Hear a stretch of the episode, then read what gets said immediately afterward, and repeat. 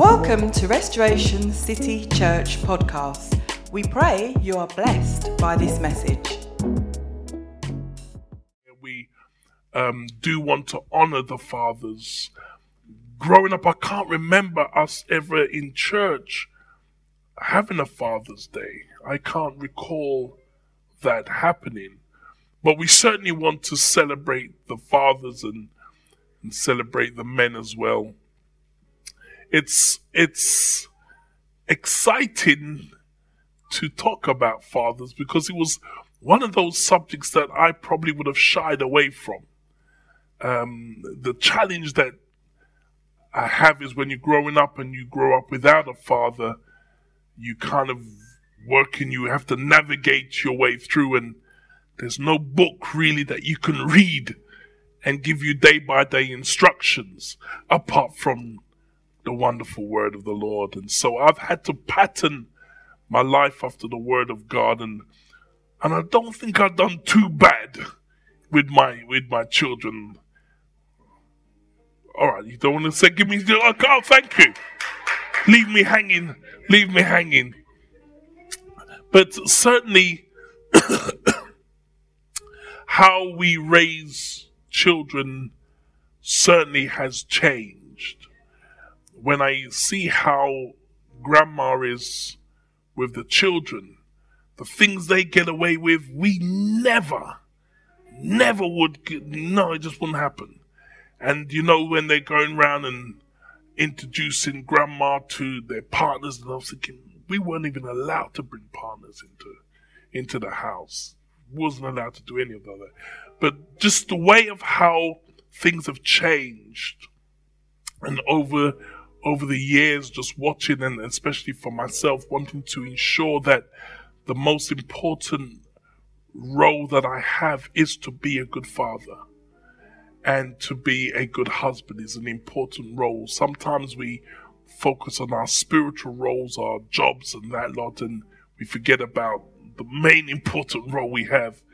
So uh, I wanted to share a little bit four things really. It's very simple things, four simple things, but I'm going to make it look really big because that's what I have to do. You have to stretch it out.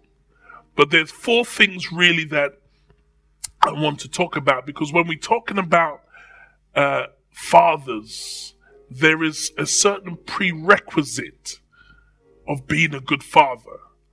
And part of being a good father means you need to be a good man anyone could be a dad, but not everyone can be a father. This anyone could call themselves dad, but to be a father, there's certain prerequisites. You don't just turn up or turn up and you become a good father. It's process. It's work. And so as a man, you gotta know how to function as a man. You gotta know how to take responsibility as a man. You got to know how to think like a man and act like a man. And these are all prerequisites of being a good father. And the important thing for me when you talk about being a man, I, be, I believe that being a man, Dr. Ed Cole says, being a man and being Christ like is synonymous if you're going to be a real man, you need to be like Christ. And being like Christ will put you in the right stead of being a real man. And if you are a man after God's own heart, then you're going to be a good father. They all kind of come packaged together. And so I want to just share a little bit about four things about the blessings of a father, the blessings of a father. Because there's some things that you can I can preach with with confidence, and there's some things I've had to learn along the way. And there's four things I really want to touch because uh, for those of you who don't know, my father died in 19, I think it was 1972 or so. I was only uh, like about four years old or something like that, five years old. So I don't really know when people talk about fathers. I didn't know what that was. I had my brother, my eldest brother, stepped in and took on that role of being the father in the house. He's, he was my eldest brother. And so we looked up to him as a father. And then in the church world, we have we we how we were raised was our bishops, our apostles, the senior leaders of the organization were also seen as our spiritual fathers, and we looked to them. And I was very privileged to, as a young boy, when the apostle used to come to my house, I was so inquisitive. I always was hanging around, so nosy. I wanted to be in all the private meetings, tried to get my my ears listening to what was what was going on. And he was very kind. He was very gracious. A very short man. He was very gracious, and um, he would allow me to go on his pastoral visits, and mainly because my mum just wanted me out of the house. Just, she just wanted little peace and quiet. So I would follow him he had a blue Cortina at the time, and I'll follow him, and he'll go to different people's homes as pastoral visits, and I'll be there or watching how he shared the word and pray with people. And the sad thing was when it was time, unfortunately, when he was he he was very ill, and I I, I went to the hospital, and and just before the nurses called all the, my aunt and the others, they called him out to the room, and I was left alone with him. And I was, I, I was a young person, I was a very confident person. So, whilst I was there and I can see he was in a lot of pain, I will be singing songs of worship to comfort him. Because that's how we that's how we do things. We will read scriptures and you know, we, we sing songs of comfort to him. And I'll never forget that as, as they left the room, he reached out and he held my hands. And he was in a lot of pain. He had lost so much weight that it was just, you, you didn't feel flesh on his, on his hands. It was literally just bones. And he prayed with me. He prayed with me. We was the only two people in the room. And he prayed with me. And I felt something transferred into my life and it was something that I considered, it was like a mantle was passed to me. And this was something I believe should have been for his sons, but his sons weren't there. And you can't die and hold a mantle onto you. It has to be there. Somebody has to transition and pass the mantle to. And so I knew at that time that something had happened, but I was so young I couldn't put it into words. But it let me understand, I'm saying that because it let me understand how important a father's blessing is. I didn't have it with my own personal father, but I had it with a spiritual father and how important it is. And so I want to share a little bit about our father because many of our struggles that we have is how our fathers treated us. Sometimes that's how it's reflected in how we understand fatherhood. It has to be based on something. And sometimes we struggle with the word father. If it was Mother's Day, it's not a problem. But when it comes to Father, Father's Day, there's always this little bit of awkwardness. So I'm going to make it even more awkward. Is that all right? I'm going to make it. I can see you're uncomfortable at the moment because you're thinking, where is Pastor D going to go? So I'm going to upset some of you. Is that okay? Okay, I'm going to do it anyway because I got the mic. So I'm in charge. But if you, if you, the opposite is, is, is true, there is certain key things that makes up a good father. But if you really want to mess up as a, as a, as a father, there's a couple of things you can do. If you're a person who's very inconsistent, if you're inconsistent, you're going to cause yourself to be a bad father. You're going to have some issues. If you're a person who who's just impossible to get on with, you you're not going to be a very good father. You're going to cause a lot of issues. And if you are one of these fathers that are invisible, you know, you've got this special trick to be invisible, then you're going to have some issues. And so some of us have had to deal with some of these these along the way. And so the questions that I really pose to us for, for myself is how strong as a father, how strong is your relationship with your children. And as I said, the way how we think about God sometimes has much to do with how we how we become parents. And especially in terms of the image that we portray when we talk about a father. And so I, I appreciate that many, many people struggle when we deal with fatherhood. Um, because, as I said, sometimes we are dealing with situations outside of our control when there was an absentee of fathers. Uh, in my case, he wasn't there, so I've had to grow up without a father.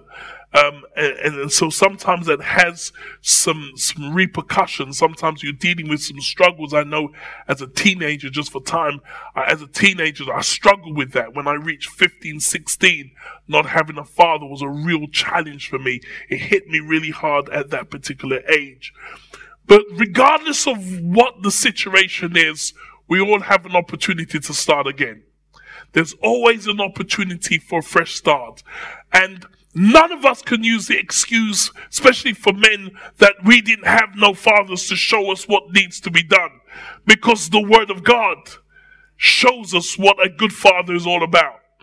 So we can't use that excuse. So I'm going to just pull out four principles. If you go with me to the book of Genesis, chapter 27, I'm just going to use that as just a basis of, there's so much other scriptures, but I'm going to use it as a basis of just pulling out four principles today that we can help. And when I'm talking about good fathers, I'm not just talking about only you, um, in regards to your blood children, but as a father, there's other children that we can, other influence we have on children as well as a father. So I'm not just just putting this down just to only me and my family only. We we're in the kingdom. We, we're bigger than that.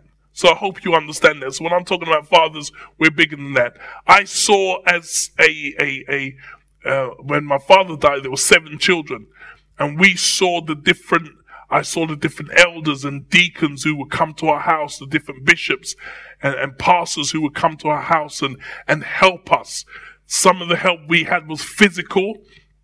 Some of the times when some of the bishops turn up, it will be more spiritual, pulling the family together, praying together, make sure we are, we are tight together as a family.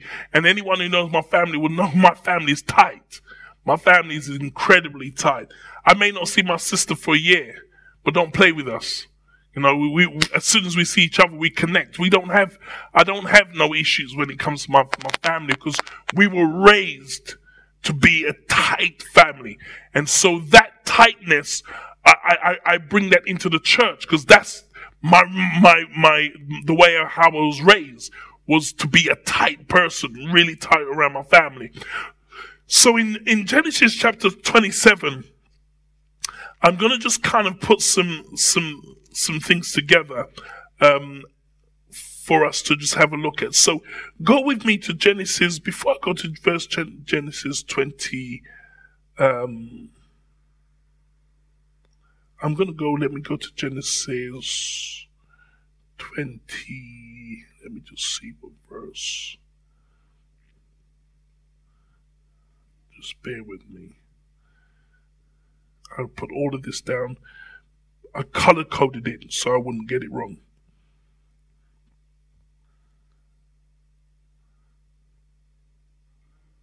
Yeah. So go with me, please, to Genesis chapter 25.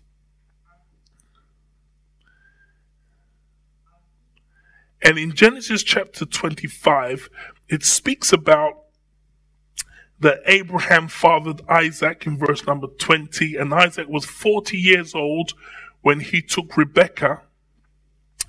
And verse 21 and Isaac prayed to the Lord for his wife because she was barren, and the Lord granted his prayer, and Rebekah, his wife, conceived. Verse 22 and the children struggled within her, so she had twins, and the children were struggling within her. And the Lord said, and the Lord said to her in verse number 22, two nations are in your womb, and two people from within you shall be divided. One shall be stronger than the other, the other shall serve the younger. But I want you just to go down a little bit in verse number 28 because 28 is where the root of the problem is. So Isaac has two sons. He's got Esau and Jacob. In verse number 28, it says this Isaac loved Esau because he ate of his gain, but Rebekah, his wife, loved Jacob. Right there is where we have a problem. Where the father is saying, uh, I prefer my son Esau because he's more rugged. He's, he's, he, I can see my DNA in him. He's the kind of person, he's the worker. He wants to go out there and work and make his own way in life. And I like that kind of get up and go type of attitude. So the father was more gravitated towards his son Esau.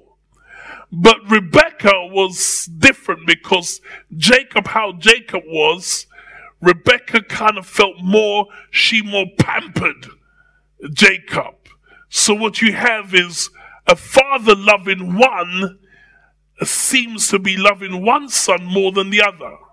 Because they're, you know, when people say, well, why can't you be like your brother? Because we're different. When you're trying to compare your children, when your children are different, one could be an academic and one could be a prac, one could be a person who's more practical. They have different, different ways. But the issue, the real foundation starts from this. Isaac loved Jacob, but Rebecca loved Jacob. Sorry, Isaac loved Esau, but Rebecca loved Jacob. Because one of the problems that men have, boys have, is trying to get the attention of their father. When you can get the, your father's attention, it's a big thing. Some of the women, this is going to go right over you. I'm just going to, I'm just trying to help you. Especially as a young boy, you want to have your father's attention. And if your father is have a preference over someone more than you, we have an issue. I'm going to help break it down. What happens sometimes with children who are raised in church where their parents are leaders in church, when you grow up like that, sometimes we have issues. Oh, they ain't helping me. I'm gonna help. I'm gonna help you. The reason is, as a child, as a child growing up, when our parents were so involved in church, when you wanted your parents' attention, you couldn't always get your parents' attention because it's always directed towards the church. So when you have stuff going on at school and you want your and it's parents' evening or sports day or some kind of activity that you want your parents to come to, and sometimes you, you know all the other children are going to bring their parents, and then you come home and you say, "Mom, Dad, I've got an event. I'm going to be playing or doing a play at school, and it's on the same day as prayer meeting." What happens is you're trying to compete for your parents' attention. This is gonna get, this is gonna get good. And so, so, so what happens is sometimes children who are, whose parents are leaders in the church, you would always feel that they should be flying high. But sometimes what's going on underneath you don't understand because your parents may, you may turn up to certain events that your children do. But when you have responsibilities in church, and you're not giving the attention that's needed to your children because church is becomes the other child sometimes as a child you're competing with attention because it seems like your parents has the church and the church is the second child the church is the Jacob. And you're trying to compete. You're trying to, or the church should be, is like the Esau. You're trying to compete because you're trying to get your father's attention. And it doesn't always work out that way. So sometimes you find for pastors' children or bishops' children or leaders' children, you sometimes find that they, they grow up resenting the church letting you into a secret. I'm letting you into what's going on, reality. Because you may be wondering, how comes this, this, this particular person, how comes their parents are in church and they're not in church? Because when the pastors or the leaders have to pay more attention to their congregation and they haven't got the balance right, that child will grow up resenting the church because you took away my parents from me. You took away the time, the time that I should have spent with my parents. The parents were too busy sorting out church affairs. So the minute I reach 16 and 17, I'm gone because I don't want to. These are the church people are the people that co- I competed against and lost. And that's why sometimes as pastors, you can have a wonderful bishop, you can have a wonderful apostle, you can have a wonderful pastor. But if you don't take care of your children, they will leave the church. So there's a wrestling for attention and for affection. So what happens is when you now get to Genesis chapter 27, uh, help us. Now, what's happened is Jacob wants to compete because he wants his father's blessing. He wants his father's blessing so much, he's willing to cheat and lie for it with the help of his mom. Are you hearing me? With the help of mom. But I want you just to, to just look at some principles with me as I navigate through this. Because when I get to Genesis chapter 27.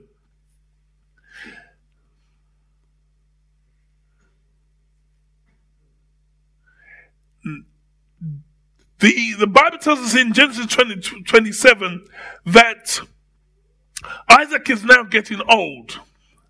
And he sends his son and he says, Go and get me some food, go and get me some game, so that when I finish, I can bless you.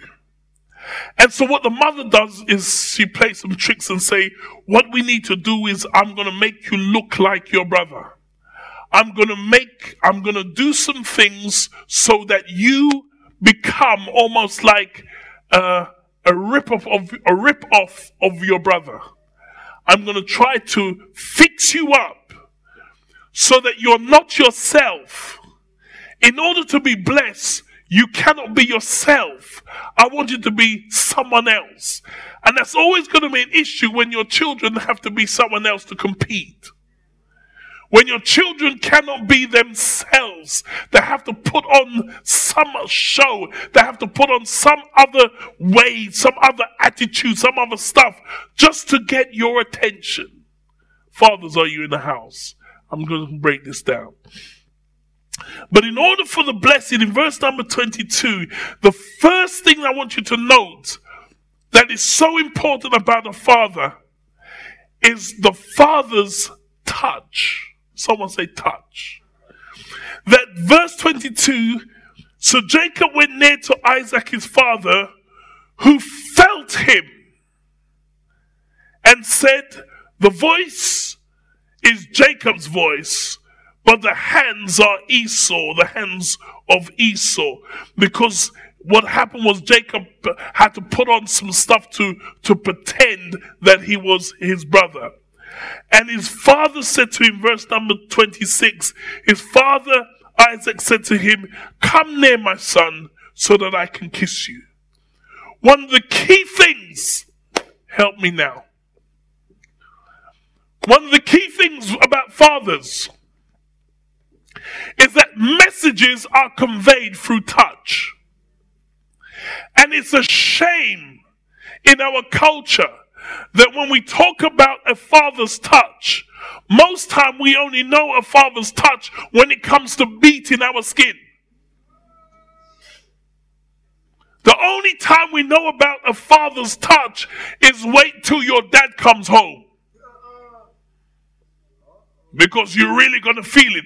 And so when we talk about the Father's touch, and especially when we start to translate that into ministry, sometimes we struggle when you, when you hear the Father's touch because you don't hear touch of affection.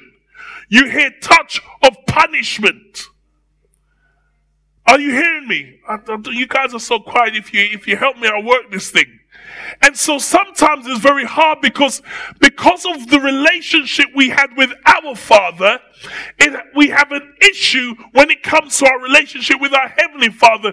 That's why some people only see God as a Father of judgment and punishment and discipline because the touch which they had was not a good touch. The touch which they had was um, teeth. That's what we get because that was how some of us was raised with Lord. I'm, I'm going to go. Let me go into some scriptures because you all ain't helping me today. In First Thessalonians 2 verse 11, it says this. First Thessalonians 2 verse 11. As you know, we exalted and comfort, comforted and charge every one of you as a father does his children. The father's touch is supposed to help to exalt you, to build you up, to comfort you. But sometimes what we have received in return has not been good. The touch has not been a good touch. And mm, as I said, messages are conveyed through the way how we touch and lay hands. In Bible times, any time a blessing was to be released, it had to be through touch. Blessings were always released through touch, through a kiss, through an embrace. It's supposed to be something that's, that affects you and change you. So when we're talking about the Father blessing us, when you're asking God to bless you, it means He has to touch you. When a pastor, when your when your father's supposed to be blessing you, your father's supposed to touch you. And the message is conveyed by touch. It's just what message do you receive? Shall I take this a little bit further because you look a bit quiet? When you go to to Jesus, in let's let's go to this because you guys are so quiet. I'm gonna have to I'm gonna have to convince you. Let's go to Mark chapter ten. Let's go to Mark chapter ten.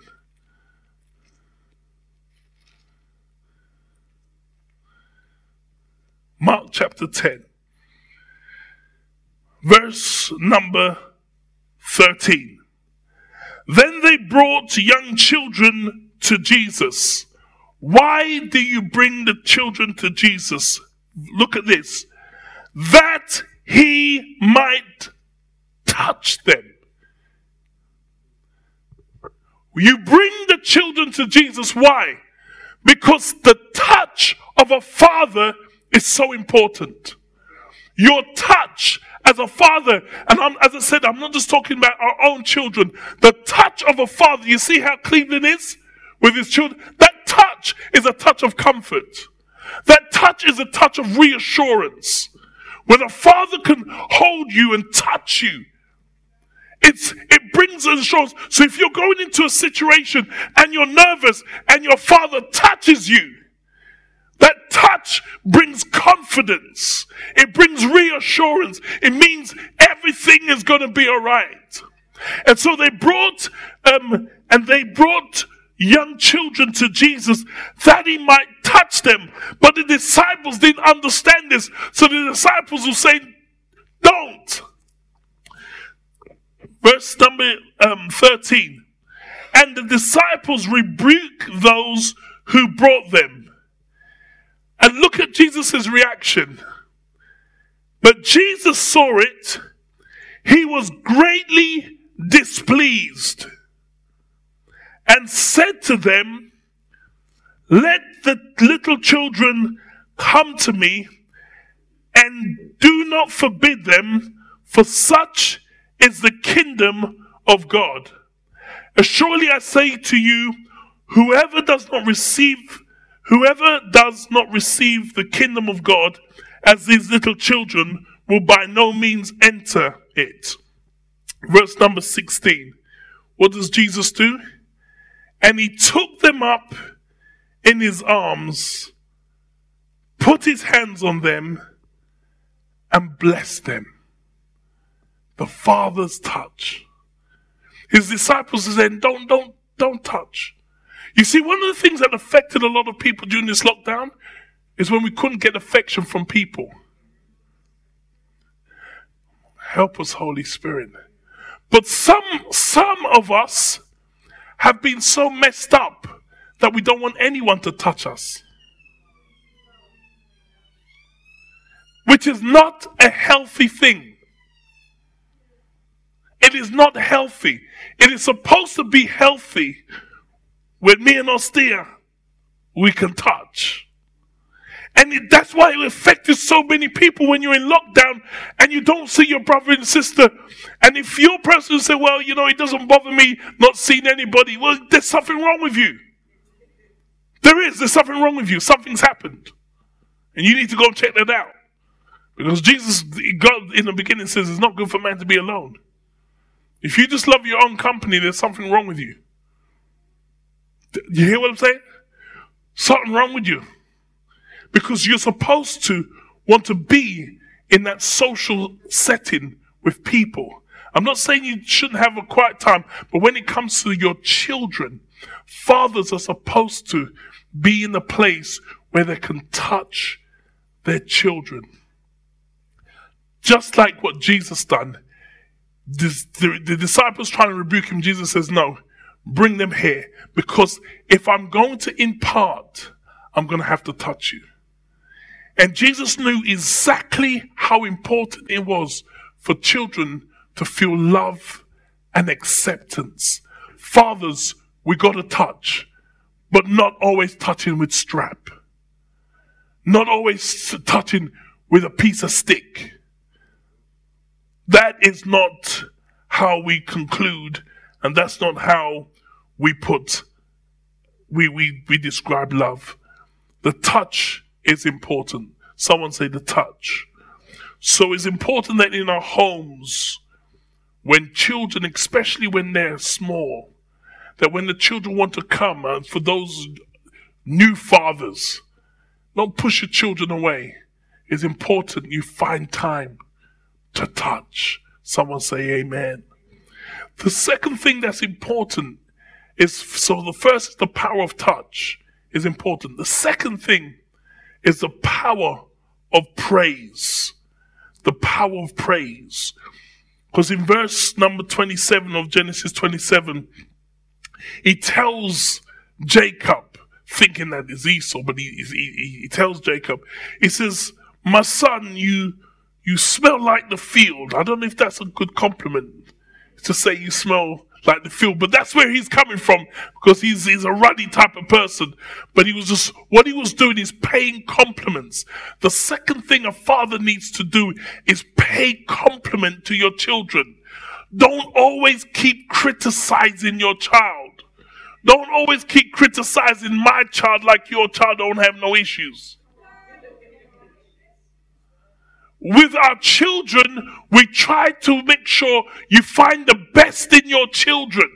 Because sometimes we're raised too harsh. And we go on, if our children make any kind of mistake, we are so harsh. Because uh, we, we, where we're focusing is on the wrong thing. We focus on all their mistakes. And if you're going to build them up as a father, we're supposed to build up the self esteem of our children. We don't leave it for the schools, we don't leave it for the systems to do that. It starts with you. Fathers need to know the power of their voice and how to make sure they speak positive things to their children to build their children up. Because once they go out in the world, they're going to have so much other negative stuff they have to deal with when it comes to their fathers.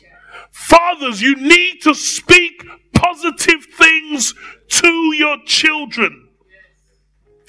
Pay them compliments. Communicate through word how proud you are of your children. Build up the self esteem of our children so they don't have to keep looking elsewhere. Lord, have mercy. If we can spend some time, because we get, and sometimes these things, I'm not even talking to people in the world. I'm talking in the church. Because sometimes we can encourage the church folks, but we ain't encouraging our family. We can speak well of the church folks, but we don't speak well of our family. And so we need to make sure we let our children know how proud we are. Let acknowledge our children. Acknowledge their achievement. Other people may be jealous of them and want to pull them down, but as a father, I lift them up. Other people may be. Well, why are you always talking about Ireland, Shara, and Marika? Why are you always? Because they're the, my children. And I'm proud of them. They're great children who has a great dad. Help us, Lord. So we speak of their achievement, celebrate their achievement. When they achieve something, celebrate it. Go out to your way, celebrate the achievements. That's what, that's the difference between a dad and a good father. Because these are some of the things that were missing. That's the things I had to learn as I went along the way. Because these are some of the things that I, I, I needed for myself that validation. Speak positive, speak good words over your children. Here, the third thing. So, the second thing is the power of praise. Show affection and love. Because in our culture, we, men don't like hugging. Remember when Drummer was younger, you know, always, because uh, I wanted to break that cycle. I wanted to break that cycle because, you know, those of us who come from Jamaica, you know, there was a lady who, who came up to us yesterday because when me and my wife were, were walking, we hold hands. And this lady come over, she looked at us because uh, I wish, I wish my, me and my partner could do that. He wouldn't hold my hands. Because sometimes this culture thing we have that we can't hold hands with our wives. Exactly. Culture. You know, you walk into the street and your wife must walk a couple of paces behind you. And you can't hold hands because some of us were broke because of how we were raised. We didn't see affection in our homes. And so we have a problem when it comes to showing affection, to embrace and to hug. And so I wanted to break that cycle in my home. So when I was young, always hugging Ariel, always hugging Ariel and having little play fights when his mum wasn't around. To just show him, had to show him some moves. Who's in charge? But I remember when we went to school, I dropped him off at school, and I went to hug him, and he dogs. And I ran in the playground, no hug, nothing, left me hanging. Just, and the, the worst thing, he didn't even look back. He just ran into the playground like, Where, where's my hug? So now he's, he's done with that now, man. He's buried that. That's gone. But it's important as fathers, we know how to show affection because some of us is a struggle because no one showed us affection. I have some guys I work with that uh, when I go to hug them, it's like, hey. I'll, say, what's, what's wrong with you? No, no, we don't. And when I talk, is that I realize their fathers don't show their fathers don't show affection. And they don't know how to, you know, if we achieve something as a team and we want to do a hug, they just, some of them you just get all awkward, get, you know, that we doing, mate. You're a, because what I realize, their fathers, whether through culture or whether through tradition, has not shown the generation how to be loving. Well, you know me love you. Well, sh- Show some affection. A father shouldn't have a problem embracing his son. Come on. We shouldn't have that so they're so disconnected. It's awkward. So love and affection, these are all part and parcel of a good father. I'm just telling you some principles that I missed out on. It's important as a good father, show affection show love, know how to embrace. The third one is the power of the spoken word. Proverbs 10 verse 11 says, the mouth of the righteous is a well of life. The mouth of the righteous is a well of life. What are you speaking when it comes to your children? What are you speaking over them? It's so important because in, in verse number two, uh, Genesis 27 28, what happened was Isaac began to speak to his son and say, May God give you the heavens dew and of earth's rich richness, the abundance of grain and new wine.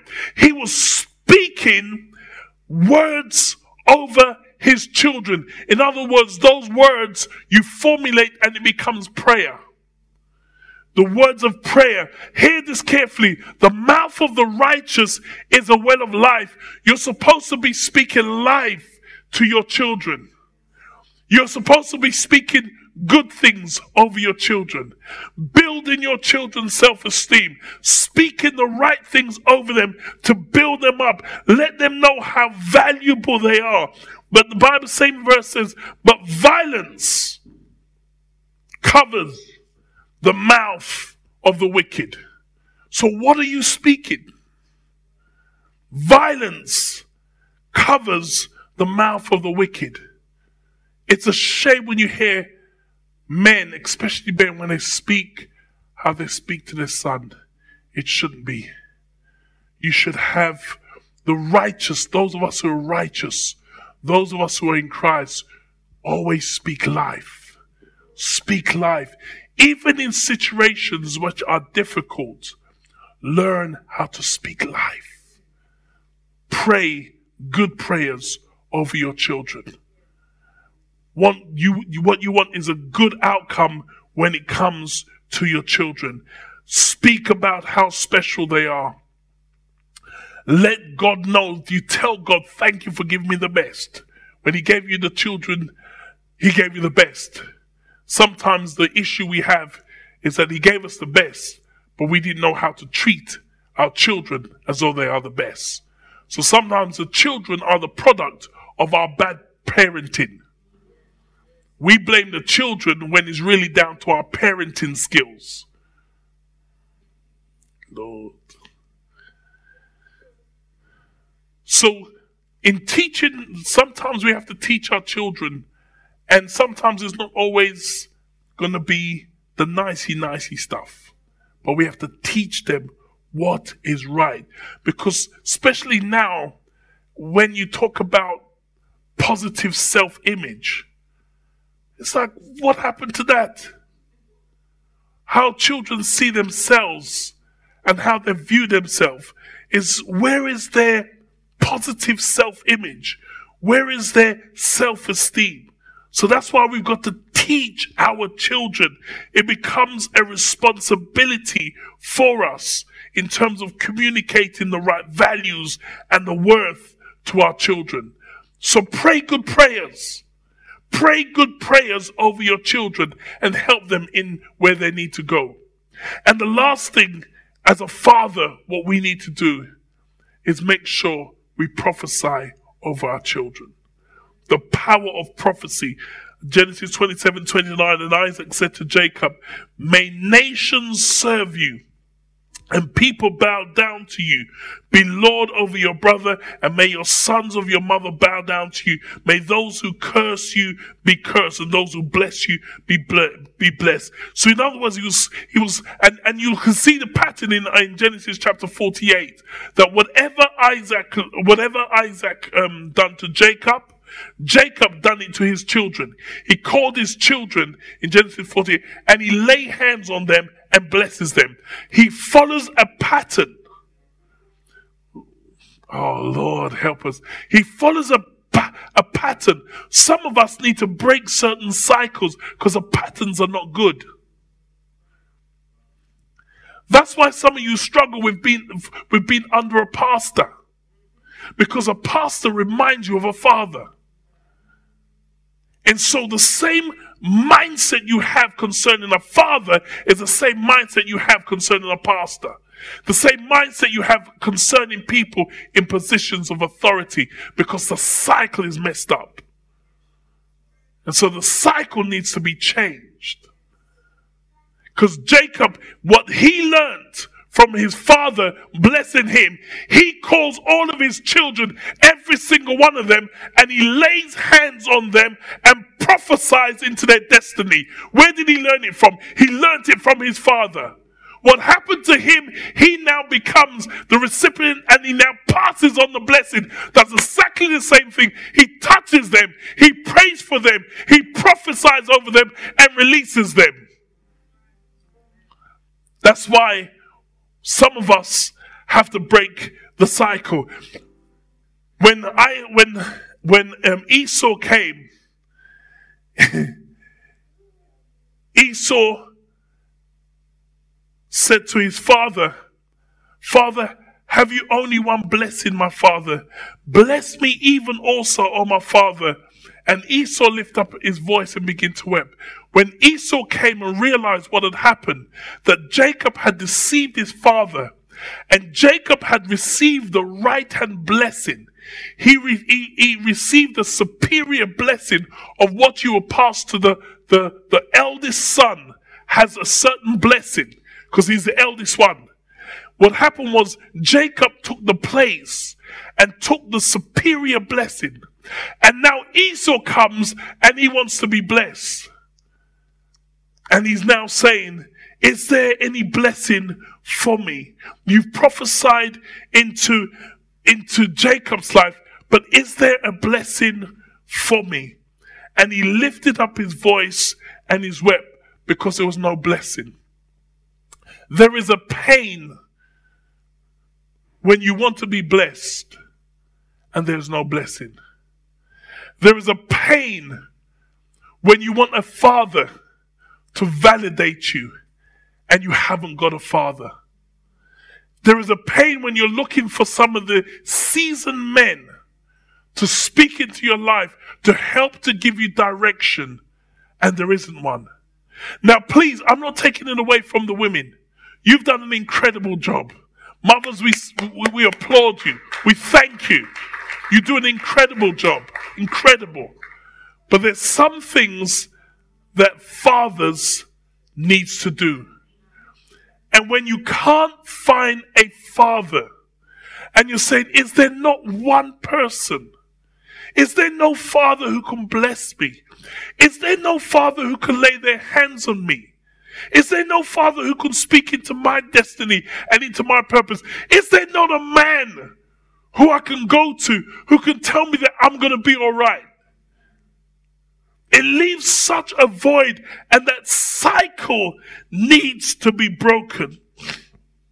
When all you have is a negative story, and you want to break that negative story, because as a as a young man, every one of us, especially as a young man, you want to have a feeling of I belong somewhere, and you need sometimes a man to help you to give direction.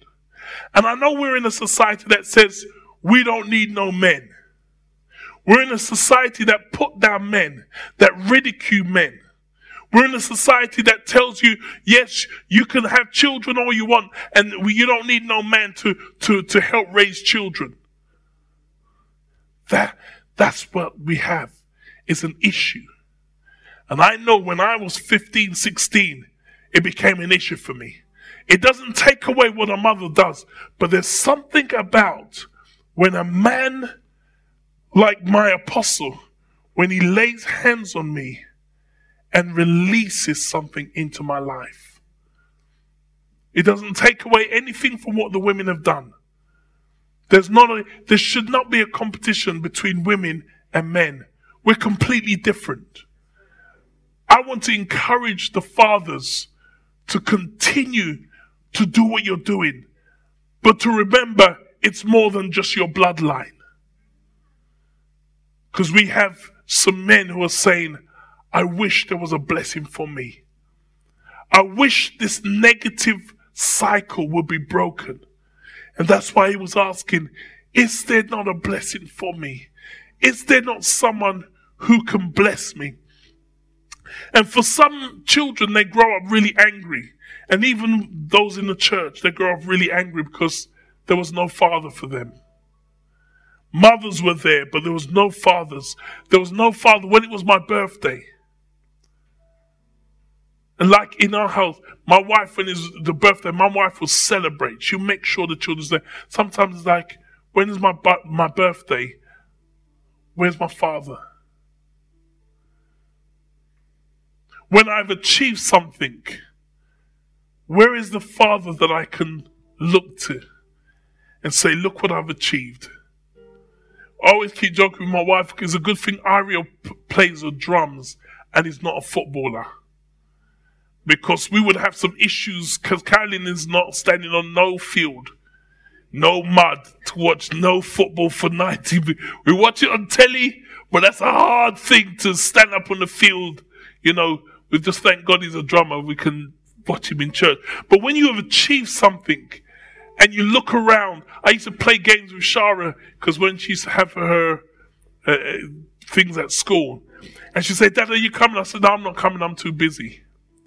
And I can see her. I go to her little assemblies, and when she comes marching in in the assembly, and the, and she's sitting down, and you can see her looking around because all the other parents is there, and she's looking around and then when she clock eye at me, it's like, yeah, dad's here. You understand? It was so, it's so important. The father's touch, the father's affection, the father's prayer, and the father's prophecy. I've got to close. Pray you're encouraged with the word of God. For more information about Restoration City Church, please visit us at www.restorationcc.org.uk.